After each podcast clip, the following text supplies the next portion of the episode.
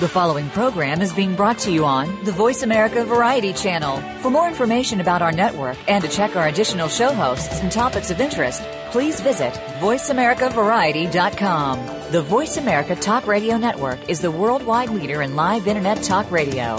Visit VoiceAmerica.com. The views and ideas expressed on the following program are strictly those of the host or guests and do not necessarily reflect the views and ideas held by the Voice America Talk Radio Network, its staff, and management.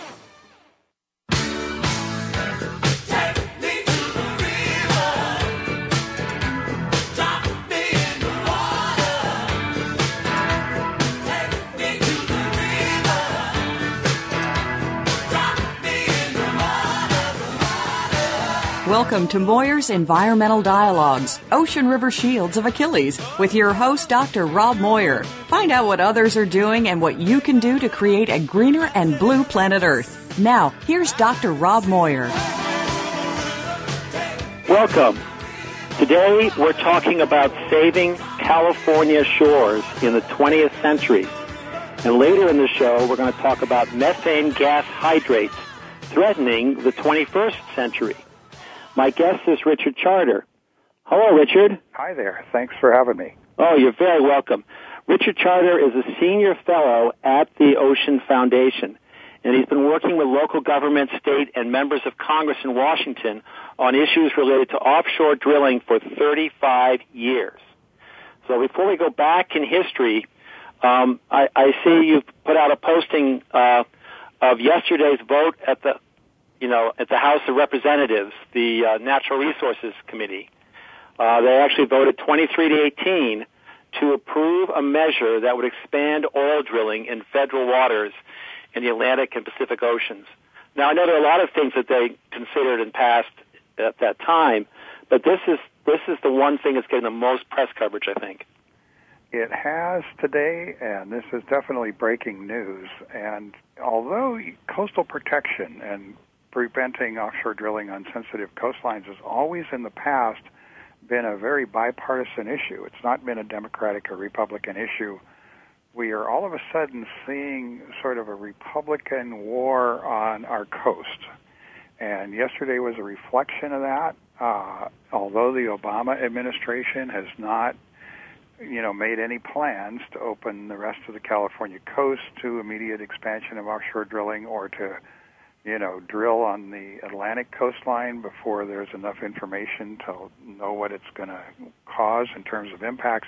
Yesterday, the House Natural Resources Committee, in its beneficent wisdom, decided to force uh, the Obama administration, and of course, this would still have to pass the House and be adopted in the Senate, and we don't know that it has a chance of a snowball in hell in the Senate, but it would force the Obama administration to open uh, basically from New Jersey down to the Cape in Florida to offshore drilling virtually immediately without even doing the environmental studies.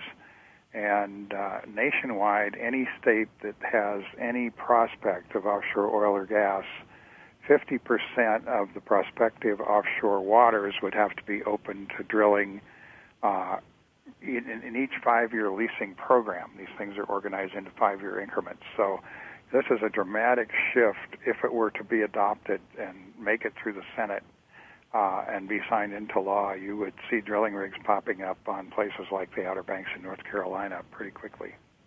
Fifty percent has to give way to offshore drilling despite the other uses. Is that what it says? Well, the way the outer continental shelf, that's the part of our coast that extends out under the ocean. Our continent has these sort of shoulders, if you will, and that's the OCS, the outer continental shelf.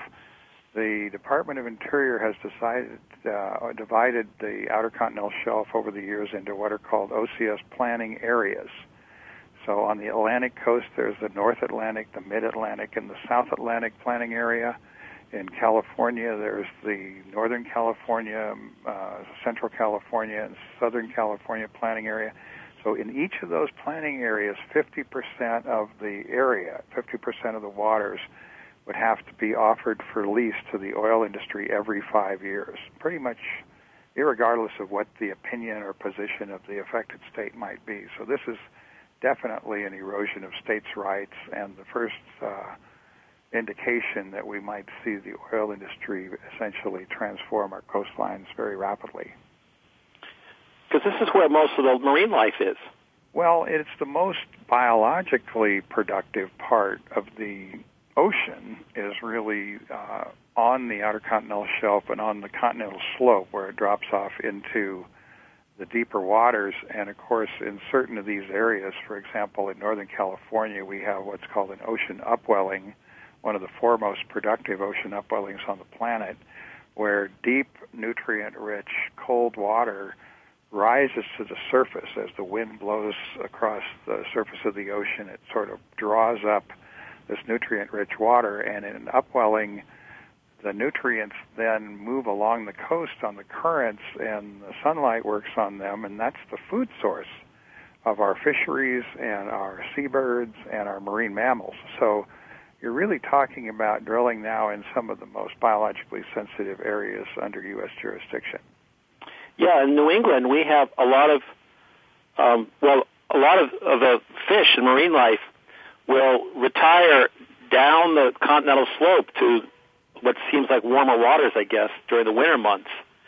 So uh, the monk fishery, for example, uh, works right along that continental slope. So they catch the monk in these uh, 12 inch wide, you know, gill nets. So you don't catch much else but skates and, and monkfish and they're all coming up, you know, from having spent time, you know, in the deeps there, uh, coming up onto the continental shelf. So it's going to be a real drag to have all these oil rigs uh, positioned uh, on those shelves and stuff.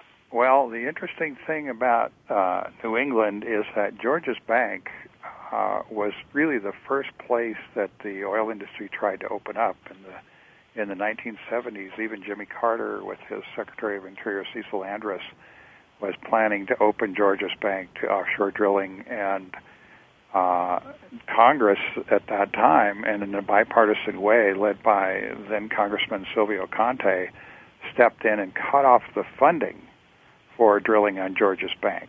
So, you know, now that these areas are all exposed, even Georges Bank is in jeopardy. Uh, I think you're going to see drilling rigs in places you probably shouldn't, and, and accidents that will make the Deepwater Horizon incident in the Gulf of Mexico three years ago just pale by comparison.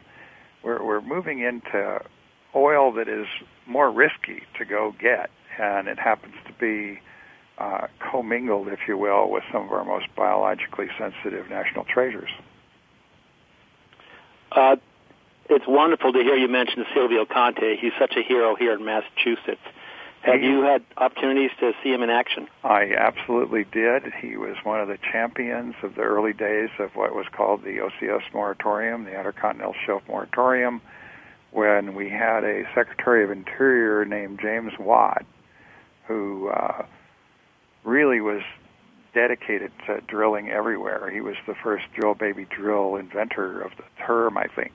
Uh, Sil Conte simply stepped in in his you know, beneficent wisdom and uh, the power of the Appropriations Committee and cut off Watt's money to drill mm. Georges Bank. So he's a champion uh, all around the country because it was his work with then Congressman Les Aucoin from Oregon. Those two together really saved the uh, California coast and the coast of Massachusetts.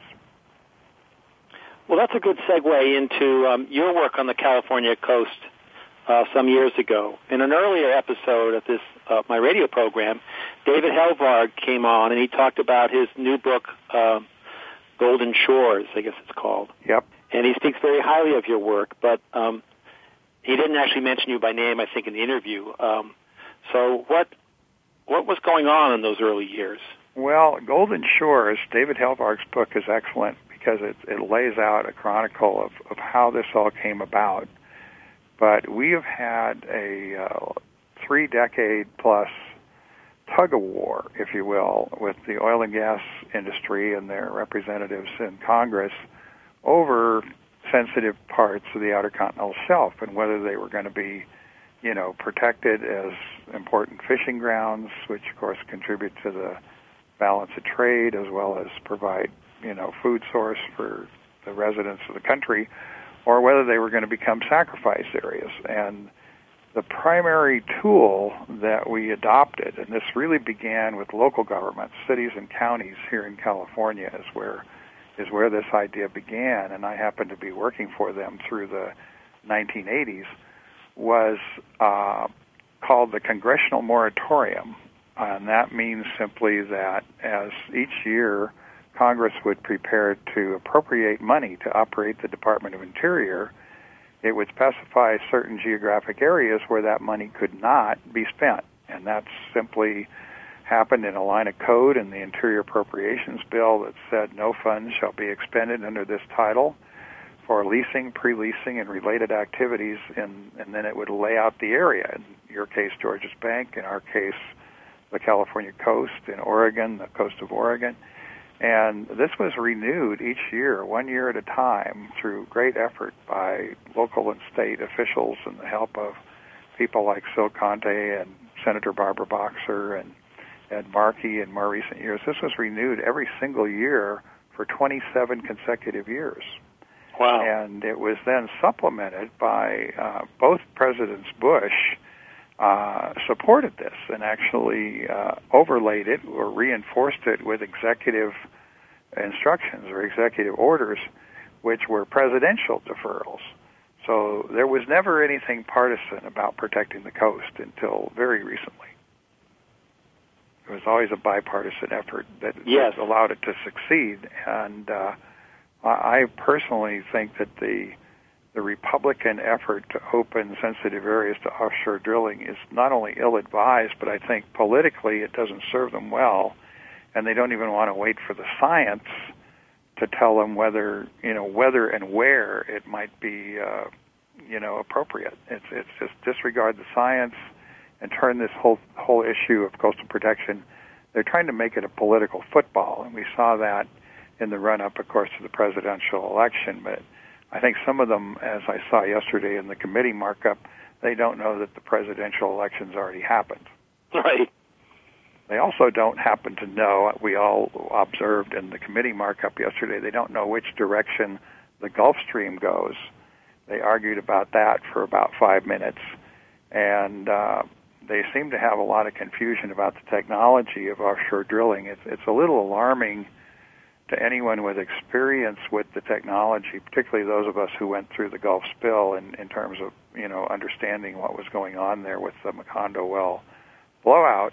It's a little alarming to see individuals who know nothing about, you know, the biology of the ocean, the ecosystem on the outer continental shelf, and know nothing, uh, next to nothing about offshore drilling, making these decisions about the whole U.S. coastline. It's it's really um, alarming. Well, I mean, the Gulf Stream. You think they would know by the name? You would think, but uh, it became quite clear that even the chairman didn't know which way the Gulf Stream went. Well, for the listeners, um, lest you you feel awkward, let me remind you that it's called the Gulf Stream because it comes out of the Gulf of Mexico, squeezes in between uh, the Bahama Islands and Florida, the Straits of Florida, yeah. which I think are the roughest seas in the world because you've got all this water mass being channeled through that narrow um, bottleneck there, yeah. and then it heads on up off New England to um, past Nova Scotia, off to Ireland, right? Yeah, and it kind of bounces offshore a little bit at Cape Hatteras, and that Yes. generates a circular motion of water in a counterclockwise direction uh, off of New England, uh, sort of a gyre. And if you ever got oil entrained in some of these nearshore countercurrents, some of these little gyres, in terms of a spill, what would happen is the kind of thing we saw on the Gulf Coast in certain areas where oil would come ashore from the spill. There would be an attempt at a spill response, which has never been really effective.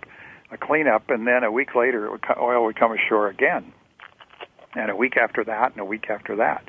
So these uh, nearshore uh, gyres are extremely uh, visible. They actually become visible from the air when you have an oil spill. You can watch the oil move around in them, and this is probably the worst possible place anywhere along the Atlantic coast, say the Outer Banks. If you got oil behind the barrier islands, say in Georgia or Hmm. you know any of the Carolinas or up any of the river estuaries, or even in New England, uh, into the sort of a convoluted coastline is the most uh, hazardous place to have any kind of oil spill. And if you ever get oil into Chesapeake Bay in a spill, don't call me.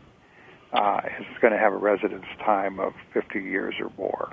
And so there's there's not really, you know, much consideration being made of, of what we call the impact areas. What what what you're putting at risk if you have drilling on the on, off the coast of Maine or on Georges Bank. Uh, they're not thinking really with logic or science. They're looking at you know serving their constituents in Houston and the oil companies.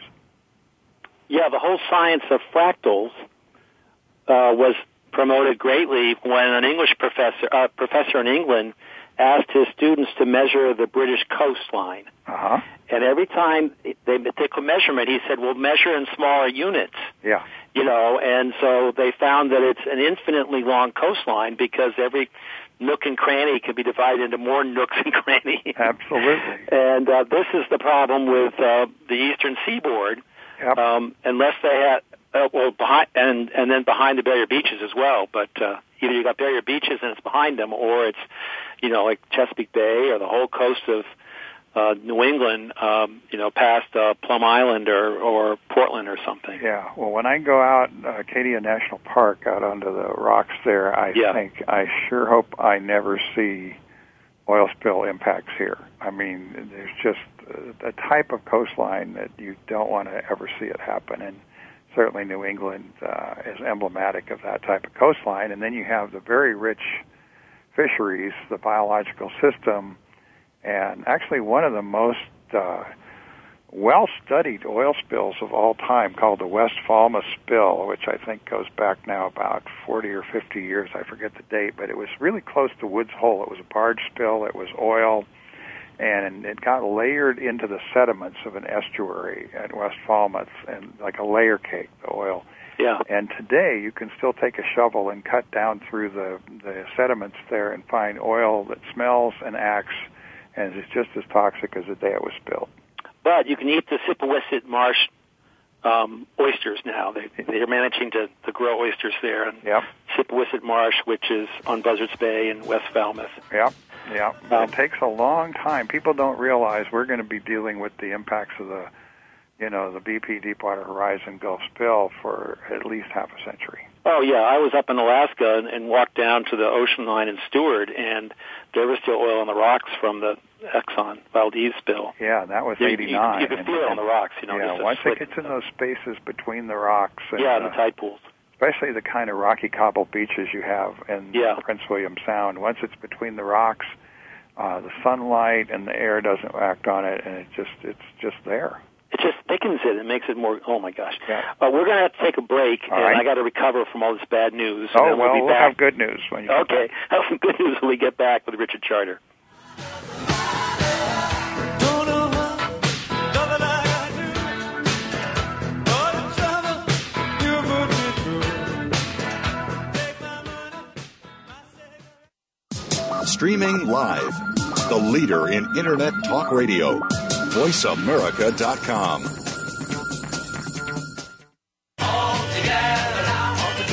Connecting local stewardship with global support, the Ocean River Institute is a nonprofit organization dedicated to helping people and groups make a difference where they live and work.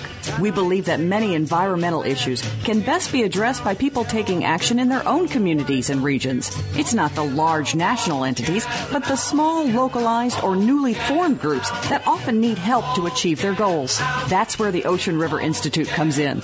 We maintain a network of eco stewards and ORI partners, connecting them with resources and services to help them maximize their impact, expand their capacity, and weather unexpected setbacks. ORI actions and events offer opportunities to make a difference, to go the distance, and you can volunteer to be an ORI eco steward. To discover more, visit us online at www.oceanriver.org. That's www.oceanriver.org. The Ocean River Institute is a 501c3 nonprofit organization dedicated to helping people and groups make a difference where they live and work through environmental stewardship and science. Talk, talk, talk. That's all we do is talk. If you'd like to talk, call us toll free right now at 1 866 472 5787. 1 866 472 5787. That's it. That's it. VoiceAmerica.com.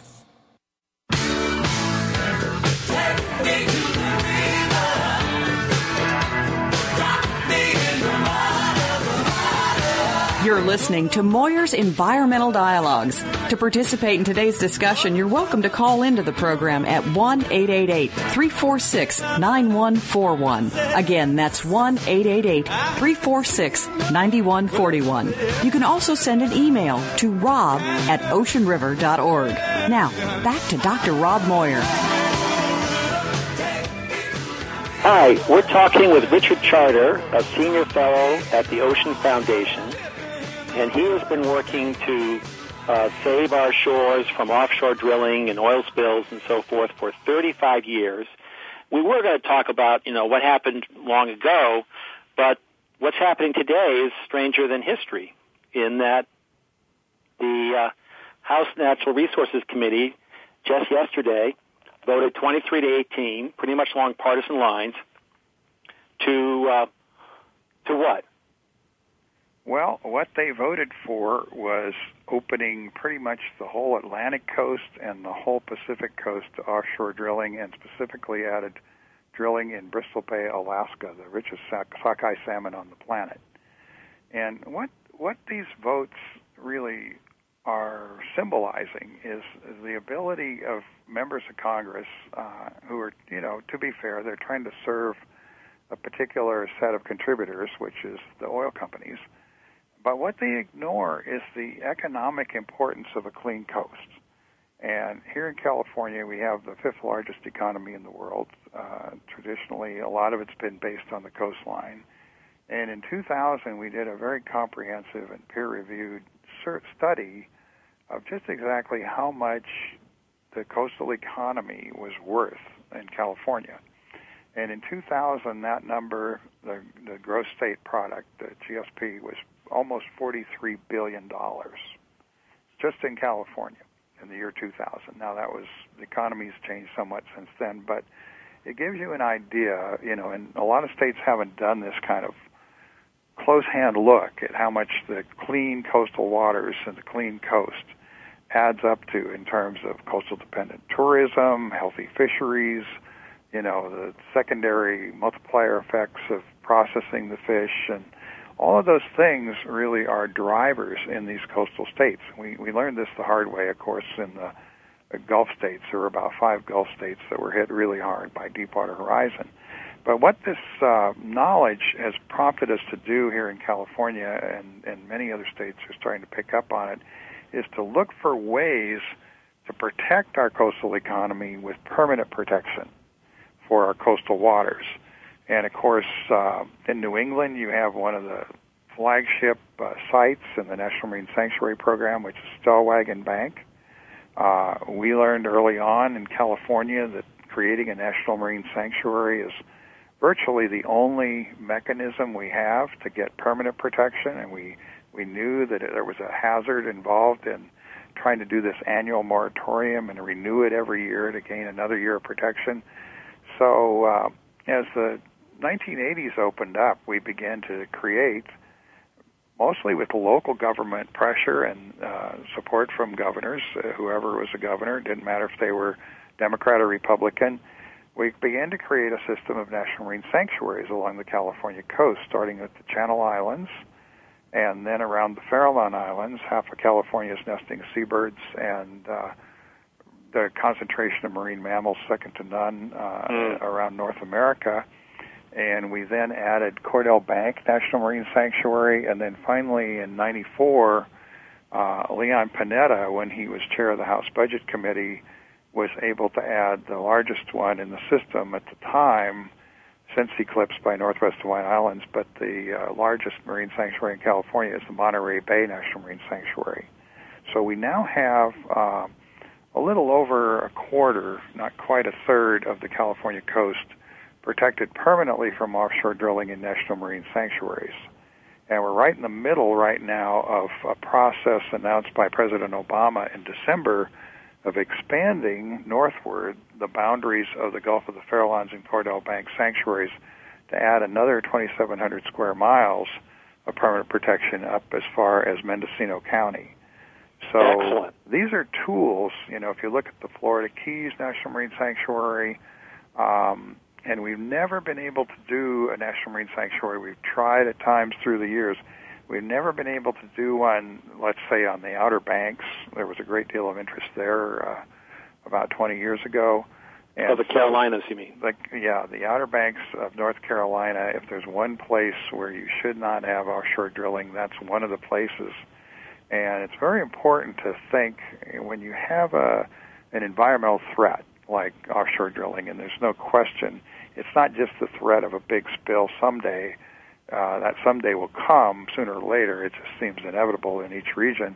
But it's the day-to-day discharges of toxic, you know, spent drilling muds and Mm. produced waters and you know with heavy metals and polycyclic aromatic uh, what they call PAH compounds and BTEX compounds uh, these things poison the ocean and and they add up and and that's uh, just part of the the problem that comes with this technology so we we really need to be looking I think right now at the Atlantic coast for you know potential. We've got you know we're lucky here on the west coast. We've got Olympic Coast National Marine Sanctuary and, and Washington State.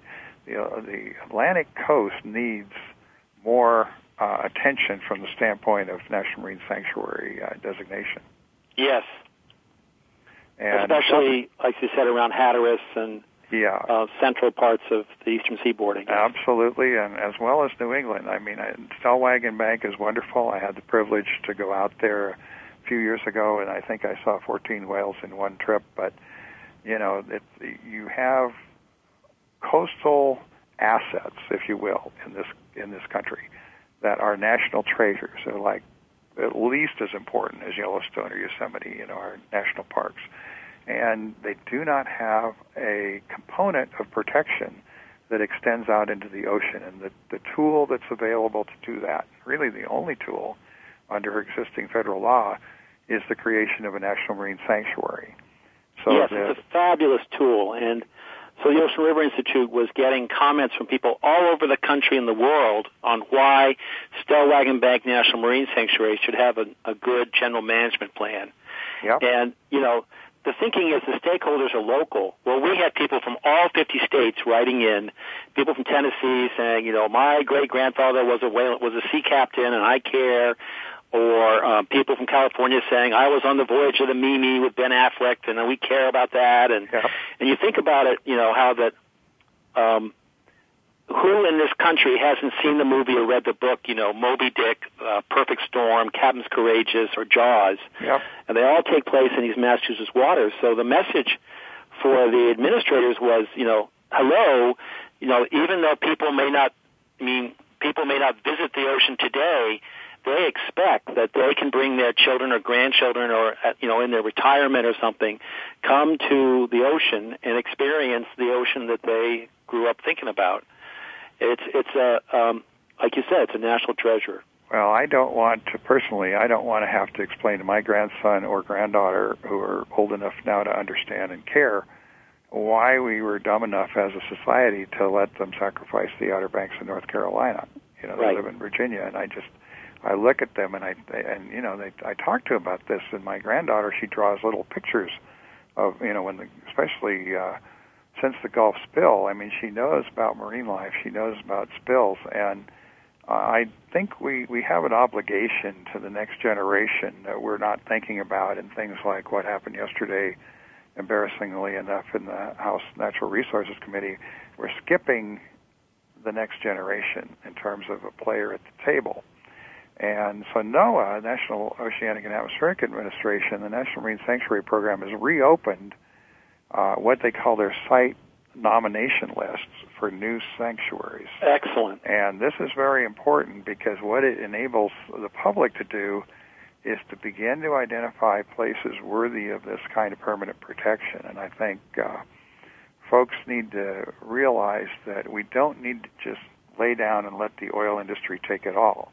There's going to be a heritage from our generation to the next that really is no different than the generation that passed, you know, the Grand Canyon and uh, Yellowstone and, and Yosemite and places like that on to us. That's our responsibility now is to pass some of these coastal places, you know, the national treasures of the coast on to the next generation. That's right, and they're already expecting it, so we really have an obligation. And Yep. I, I want to urge people if you have uh, ideas or concerns, uh, you're welcome to write me, rob at oceanriver.org, or visit our website, oceanriver.org, and subscribe to our e-alerts so you can hear about opportunities. Uh, there's just so many directions to go, and one is outrage in these recent actions by the Natural Resources Committee, And, and we the have other was thinking broadly about, you know, what what are some of the places that we should be doing more to protect? And we have a website Oh, specific good. to this issue, which is Sanctuary Expansion. One word, sanctuaryexpansion.org. Sanctuaryexpansion.org. And, And that's a great place to go for information about the Farallones you're doing. exactly. It's it's what we're doing right now to expand existing national marine sanctuary protections. Sanctuaryexpansion.org. So check it out because this is really one of the cutting edge issues of our time. Yes, and it really is a legacy thing that what we do now will be remembered forever. So Yep. uh, not like the day-to-day decisions. And and what are some of the justifications for expanding the foul? Was it Well, Um, I mentioned earlier in the show the idea of these ocean upwelling systems. yes? And we have uh, one of the most productive ocean upwelling systems on the planet, one of the four most productive ocean upwelling systems, right off of uh, Point Arena in Mendocino County. It's outside and to the north of the existing national marine sanctuaries. So what happens is these nutrients rise up at that point as the wind blows across the surface of the sea. It pulls up the nutrients. Then they move south on the prevailing seasonal currents, and those nutrients are what is driving the concentrations of marine life within the existing sanctuaries. So what we're doing is stepping up the food chain, you might say, Yes. and protecting the source of life in the existing. We have an existing investment in the present national marine sanctuaries already created by the last four presidents, and we are now trying to protect the the driver of life in those sanctuaries. And I would suggest there may be analogs to that in places like Stellwagen Bank.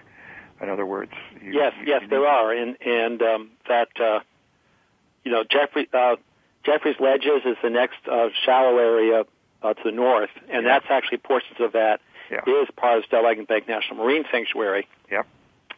But then we have Cashes Ledge, which is further offshore, kind of in the middle of the Gulf of Maine, and that would be a wonderful sanctuary if if that could ever happen. Well, if that can ever happen, the way to get it done is to get it on the site nomination list at NOAA and begin the process. Some of these, some of these protections we have uh, on the Pacific coast took as long as 14 years to get them done, but you can't expect results overnight. You have to be very patient. That's right.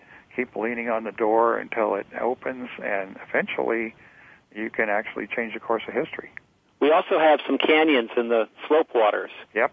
Um, and that's where I led a successful sperm whale watching expedition where we went out, took all day to get there, and then there were sperm whales all about. And, um, you know, people don't know we have these resources until one goes out and do it. That's how Well, the whole think- whale watch industry started was a bunch of science supervisors encouraged a hook and line fisherman, Al Avellar, to take his boat out early in Provincetown, and Well, the I think history. what's going to increase public awareness, particularly on the whole Atlantic coast, in, in these resources, the biological uh, gardens, if you will, that need protection. I mean, there's cold water corals off the Outer Banks, for example, that we never knew about before. No, And right. of course, the Outer Banks were leased once to the oil and gas industry, and after about six years of litigation, they were bought back with taxpayer money.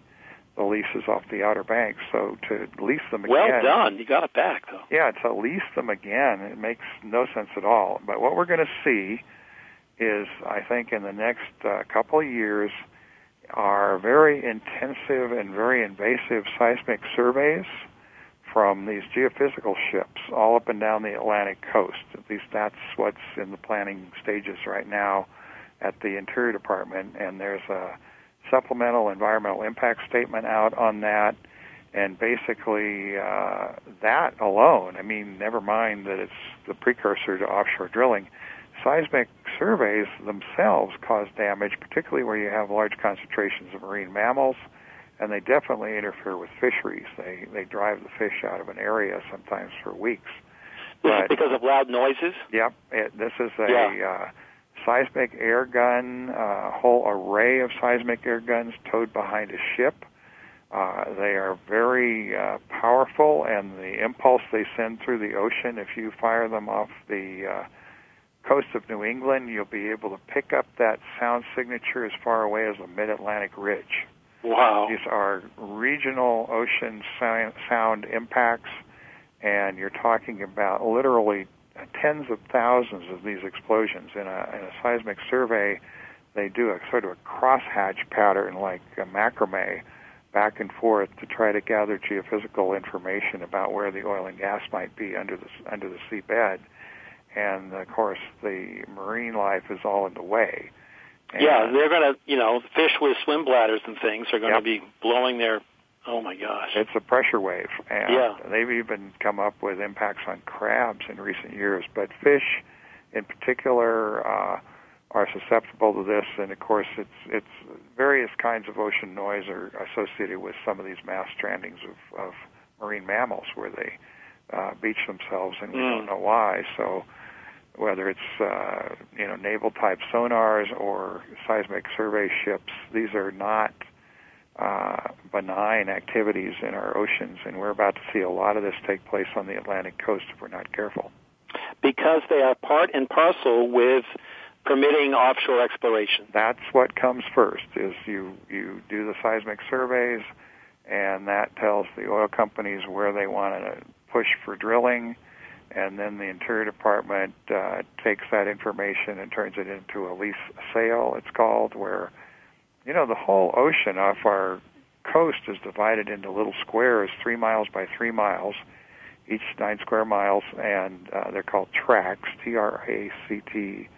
And a tract uh, has a number, and essentially a lease sale is when you lease those tracts to the highest bidder. This is just like uh, eBay, if you will, and Mhm. uh, oil companies purchase the right to drill on that tract, but it all starts with the seismic survey.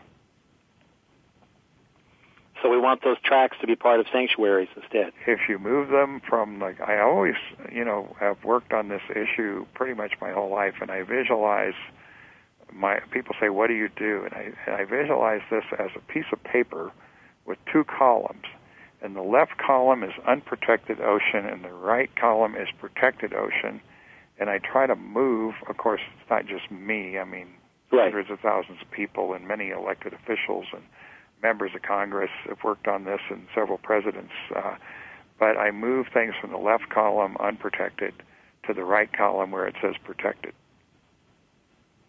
Sounds easy. That sounds easy, and if you look at it in, a, in the big picture, it isn't that hard. You just have to keep the faith.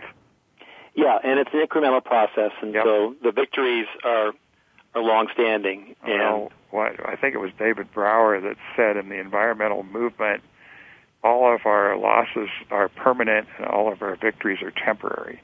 So you have to keep fighting. well, we do have to keep fighting. My expression is um, same thing I do every day: try to save the ocean. Yep. And we're always looking for, you know, that little step, whether it be don't pollute today or recycle a bit or turn the thingy off, be it electrical or, um, or other, or faucets or whatever, you know, if, if anything, if only to reduce the carbon in the atmosphere so you slow the acidification of oceans, you know. Well, it's always felt like things. the right thing for me to be doing, so I've continued to do it uh, while raising a whole family and doing a you know a lot of other things. But Yeah. It's just what I enjoy, and uh, and I'm I'm able to get out into places that I have helped to protect and feel connectivity to them. Absolutely. Uh, We're going to stop on a good note this time, take a short break, and be uh, right back with Richard Charter. Great.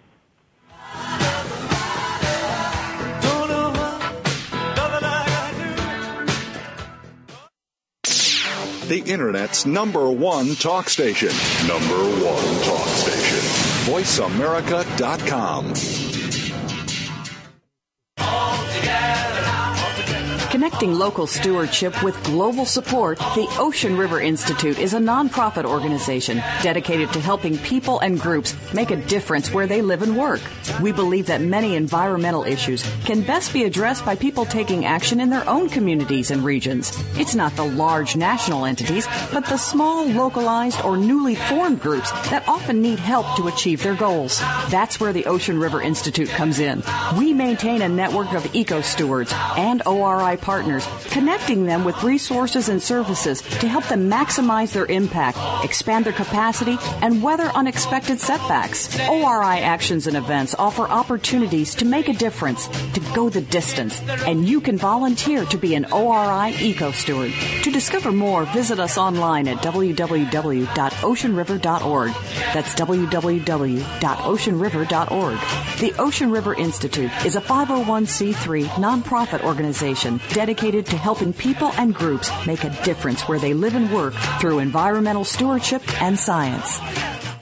Talk, talk, talk. That's all we do is talk. If you'd like to talk, call us toll free right now at 1 866 472 5787. 1 866 472 5787. That's it. That's it. VoiceAmerica.com.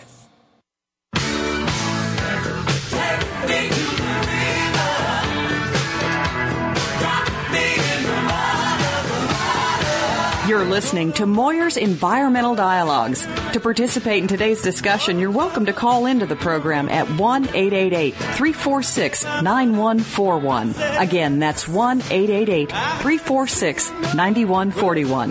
You can also send an email to rob at oceanriver.org. Now, back to Dr. Rob Moyer. I'm speaking with Richard Charter, a senior fellow at the Ocean Foundation. And the first part of the program, we were all full of the bad news of expanding oil exploration and drilling and seismic surveys and so forth. In the second part, we were uh, gaining some hope with expanding national marine sanctuaries and opportunities for new sanctuaries and how that is, you know, our legacy to leave our children and that everybody living away from the ocean kind of expects all of us to be there. Um, so in this pro in this portion, uh, Richard, what's what's the next problem that we have on the horizon? Well, as a society, we seem to be allowing certain industries to make decisions for us rather than asserting our will and making those decisions ourselves. And so we're not really seeing the institutional and economic commitment to renewables, energy efficiency, and painless energy conservation that many folks think would be the logical thing to do in the face of global climate warming.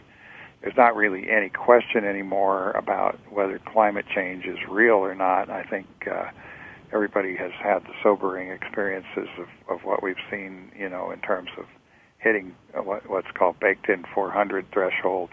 We're going to be living with things like sea level rise and ocean acidification, and all of these things tend to argue that we should move away from carbon fuels. Uh, very strongly argue that we should move away from carbon fuels or at least use carbon fuels more efficiently. However, there's an entire arm of the government and the industry that's looking for the next big thing in terms of carbon fuels. And that next big thing is called methane hydrates. The chemical term is methane clathrates, but it's generally known as methane hydrates.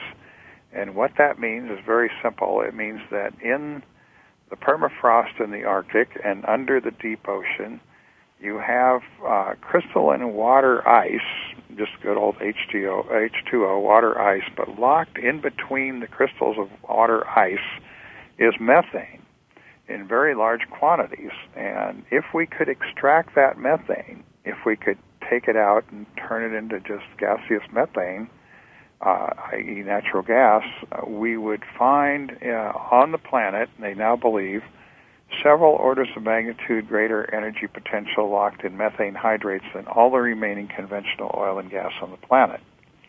So this could be the next 50 to 75 to 100 years worth of energy con- consumption if we continue to use carbon fuels. Now, there are certain uh, questions, I would say, and some grave concerns associated with how we go looking for and uh, extracting methane hydrates. We right now do not have a technology that we can count on for production of methane hydrates, although just this year there have been production tests in the Nankai Trough off of Japan and also another one on the North Slope in Alaska that have sustained for short periods of time production of methane by essentially letting uh, hydrates thaw out or defrost downhole and drawing out of that methane gas. But this is the next big thing. We're we're either going to be mining the bottom of the deep ocean or drilling into hydrate deposits. Uh, these are found in places like uh, off uh, in the Arctic Ocean, uh, off the coast of British Columbia, off the coast of Oregon, and off the coast of the Carolinas, and throughout the Gulf of Mexico. So this is throughout the hydrocarbon fuels uh, sciences. This is really potentially the next big thing. Totally. And I was surprised. I just assumed it was, you know, in cold, cold places where methane get trapped in ice. So it made sense with the permafrost that there might be methane trapped under there in this uh, hydrates as well. But as you were saying, it's also under great pressure. You don't need the cold. You can have great pressure. So we have great pressure under the sea, and uh, there's a lot of sea out on this planet. So there could be a lot of uh, methane uh, frozen in water, I guess, um, this methane hydrate in all kinds of places. And um, and then one of the ideas was to let it melt out, but you know that's pretty limited. Uh, and so they're getting more creative in that. And finally, I read that um, they estimated there's like 16 trillion, or a huge number. Huge numbers. Uh, yeah, 16, uh, you know, gigamillion or whatever it was, uh, compared to 10, uh, a red, pretty readily accessible hydrate, uh, methane hydrate, Yep. versus like 10 of what's left in the natural gas department after you exhaust the shales and everything. Well, everything about the ways that the planet has sequestered carbon, and this is really what it does. It's it's deposited carbon in these hydrates at either under great pressure at the bottom of the ocean, as you mentioned, or extreme cold at the bottom of the ocean or in the Arctic permafrost. Everything about interrupting that sequestration process by which Earth hides the carbon is fraught with a certain amount of peril. In other words, uh, human intervention to try to extract hydrates. Um, we need to be very careful that we don't, for example, trigger subsea landslides uh, that might be associated with liberating vast quantities of methane. I mean, there's a mud volcano in the geologic record uh, quite a ways offshore off the Carolinas, which seems to have released about 15 cubic kilometers of methane at one time, all at once. Uh, off of uh, Norway, there's a Trondheim escarpment, it's called. There's a subsea landslide that occurred uh, thousands of years ago in which the tsunami took out half of what is now Scotland in the geologic record, and that seems to have been caused or related to uh, exposing end on a deposit of hydrate concentration on the seafloor, and all of a sudden the methane comes out in a sudden burst.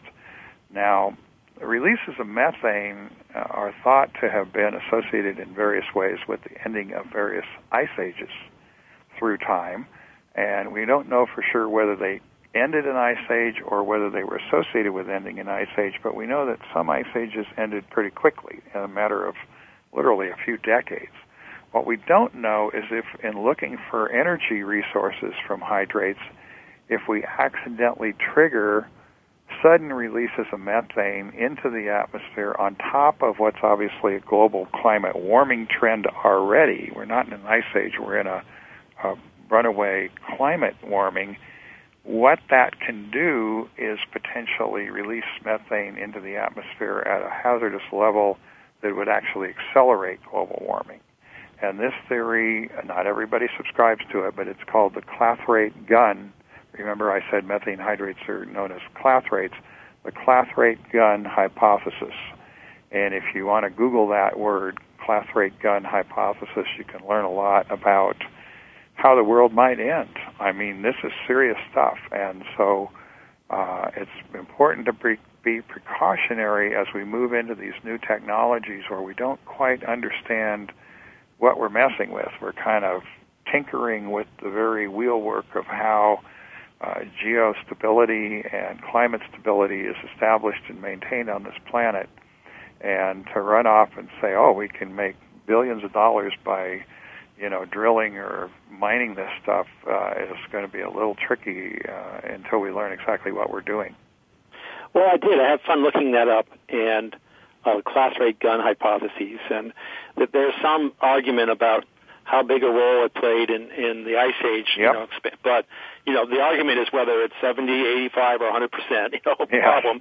And uh, more alarming was it's notably connected to the Permian extinction event Exactly. when 96 percent of all marine species became extinct Yes. about 251 million years ago. Uh, noticeably, well, I guess that was before there was such land animals and stuff. But this is clearly a um, an issue first for marine life, I would imagine, because of the uh, acidification factors and what all. Well, the, the ocean has already been a little too successful at absorbing carbon from the atmosphere, and that's why we're seeing the. I mean, if Mm. you think about the dramatic changes in the chemistry, it's patchy, but you know we're changing the chemistry of the whole ocean to the point where we're looking at certain industries like the shellfish industry. They're not sure if uh, calciferous uh, organisms can still build shells, and, and people visualize, you know, oysters and and clams and various types of shellfish, but actually the, there are a lot of planktonic organisms at the base of the food chain that are going to be uh, just as uh, seriously affected potentially by ocean acidification as uh, some of the more uh, traditional shellfish. So what has happened, I think, is humans have gotten so good with their technology, you know, that we need to be a little more deliberate about how we deploy it, or we have, uh, you know, some hazards that we could unleash that we can't turn back. Yeah, I'm worried about uh, what's happening in the North Sea with uh, Norwegians and their oil drilling drilling being rewarded by carbon trading Yep. to uh, inject carbon dioxide back or the stuff off or even natural gas back Yep. into the um, ocean floor. And uh, this is one of their approaches to uh, extracting uh, the uh, methane from methane hydrates is to inject CO2 or something else worse maybe. We might Uh, learn uh, in the course of researching hydrates. I mean, there might be a, a, a, something to be learned from learning about how to destabilize uh, naturally occurring methane hydrates that would help us to understand whether, and we don't know yet whether, Hmm. but to help us understand whether we could re-inject carbon dioxide back into similar structures. So there could be an exchange where you take out the methane and hide the carbon.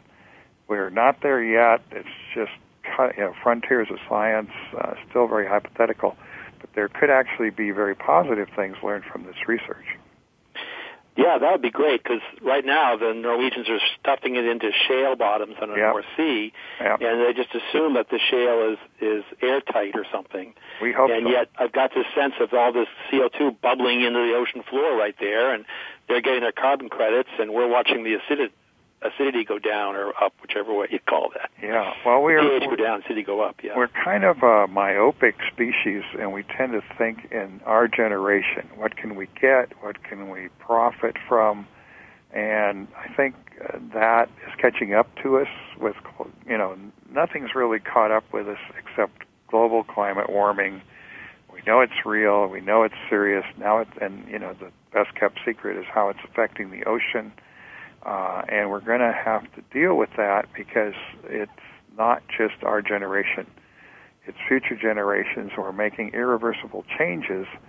And I, I'm I'm an optimistic person. I know there's a lot of things to be concerned about out there, and we've talked about a few of them. But my optimism comes from the fact that we're very creative and ingenious people, Yes. You know, and we we learn about things, and you know, if the stove is hot, we're not going to put our hand back on that same stove again. We learn that at a very early age, and I think we have some of the science, even some of the science we're using. Uh, developing to try to learn about new potential hydrocarbon fuels like methane hydrates, some of that science may serve us well in trying to come up with creative and innovative solutions to things like global climate warming. But overall, I think in the big picture, one of the things I think we haven't really paid attention to is using energy more efficiently. You Richard, know, we just ran out of time, but I think you just summarized, you know, uh, hope because we're a can-do society, yep. and also the wisdom of we just got to use less and, and try to be more resourceful. And you can maintain the same lifestyle. It's just efficiency is the key word. And Richard, uh, before we go, how can people learn more about your work? What's the website you told us earlier about? Sanctuary Expansion, one word, sanctuaryexpansion.org. Uh, Richard Charter of the Ocean Foundation thank you very much for uh, telling us about all this stuff. Thank you. I've really enjoyed it. Uh, thank you all for listening to Moyer's Environmental Dialogues. Thanks again for joining us this week on Moyer's Environmental Dialogues. Please tune in for more with Dr. Rob Moyer next Thursday at 12 noon Pacific Time, 3 p.m. Eastern Time on the Voice America Variety Channel. We'll talk again then.